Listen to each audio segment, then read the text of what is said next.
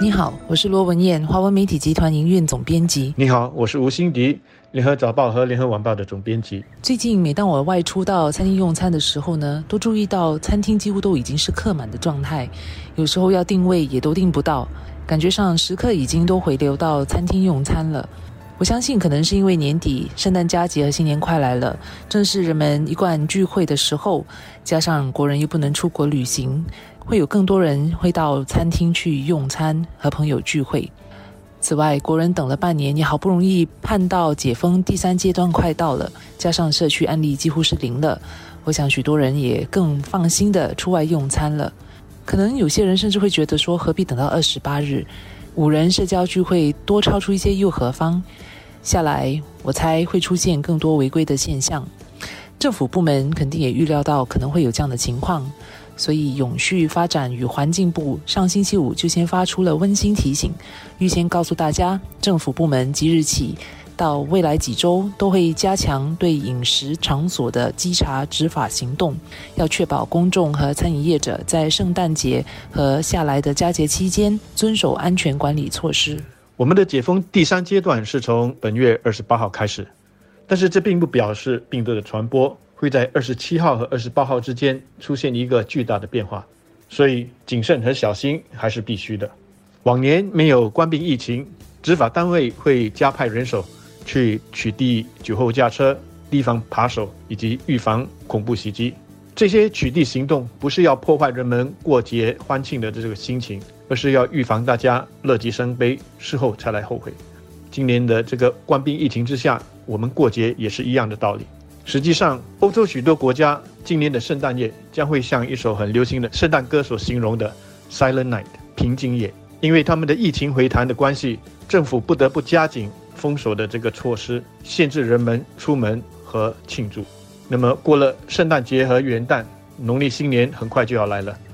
如果我们不想要看到疫情在圣诞节或者是元旦之后反弹，影响我们过农历新年，我们大家就要尽自己的本分，负责任的欢度佳节。除了餐饮场所，其实购物商场在这段期间也应当注意安全管理措施，确保消费者保持安全距离。我上个星期拿了假，跟家人到一家购物商场，打算买圣诞礼物，也想改变一下自己习以为常的网购习惯，支持被关闭疫情打击的零售商。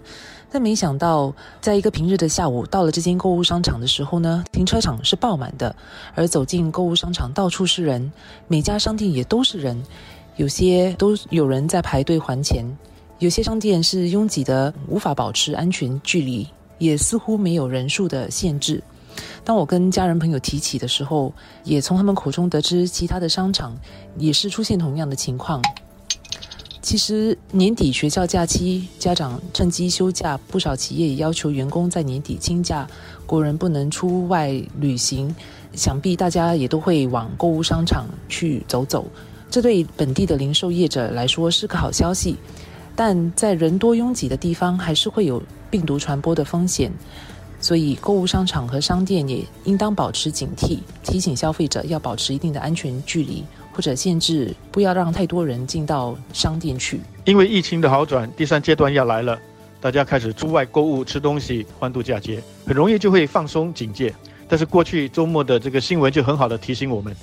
病毒的传播有时候真的是出乎我们意料的。当局在研究分析了冠病病人的这个基因排序之后，就发现有十三个输入病例的病毒全基因排序非常的相似，因此很可能是来自同一个病源。但是这十三个人是来自世界各地的，有美国的、英国的、加拿大的、巴林、印尼、缅甸、韩国、菲律宾等等。但是他们的有一个共同点，就是他们在入境之后。都是在乌节文华酒店遵守居家通知，也就是说，他们是在本地的文华酒店被隔离的。那么现在当局正在研究，文华酒店会不会是出现了感染群？这些人会不会是在不是在国外被感染，而是在我们的文华酒店被感染？那么如果是的话，他们是受到文华酒店里的人，比方说他们的职员所感染，还是通过文华酒店的环境，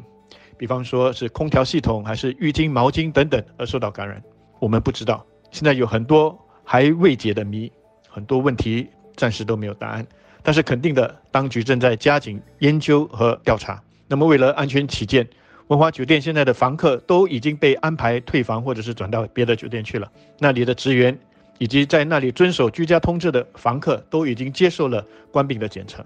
我们只有耐心的等待检测和分析的结果。那么说是巧合吧？这个事件，我希望能够提醒大家，不要大意，不要轻敌，以为我们在新加坡已经战胜了官病，已经安全了。对于这个病毒，我们真的需要步步为营。总理上星期宣布，我国将进入解封第三阶段，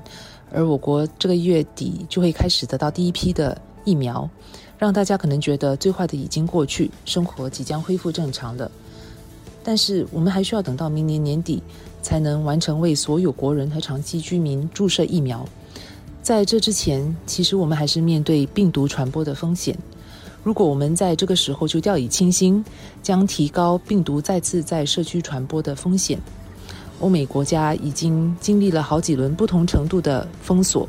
而每次解封后都是因为人民不以为然、掉以轻心，大家聚集在一起不戴口罩，导致欧美国家的冠病疫情一直无法有效的得到控制。这对我国而言有很好的警戒作用。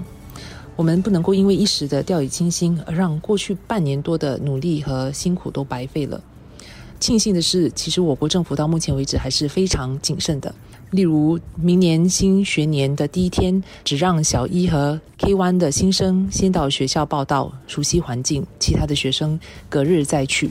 有些人可能会觉得，我们的政府是不是过于保守和谨慎了？但是我宁可我们的政府保守一些，我们人民再忍一忍，那对于我们更早的恢复完全正常的生活会是有帮助的。放眼世界，我们可以发现，要有效的控制好疫情，你首先需要一个能够制定应对政策，还有有很强的执行力的政府。另外呢，你也需要一个愿意全力配合的人民，这两者缺一不可。最不幸的，当然就是两者都缺的国家。我们应该庆幸，新加坡基本上是两者都有，但是很重要的，我们不能够自满，因为疫苗的成功研发，我们似乎已经看到了一个终点，但是我们离终点毕竟还有一段距离，千万不要在这场马拉松长跑的最后十公里，我们自己放松下来，泄了气。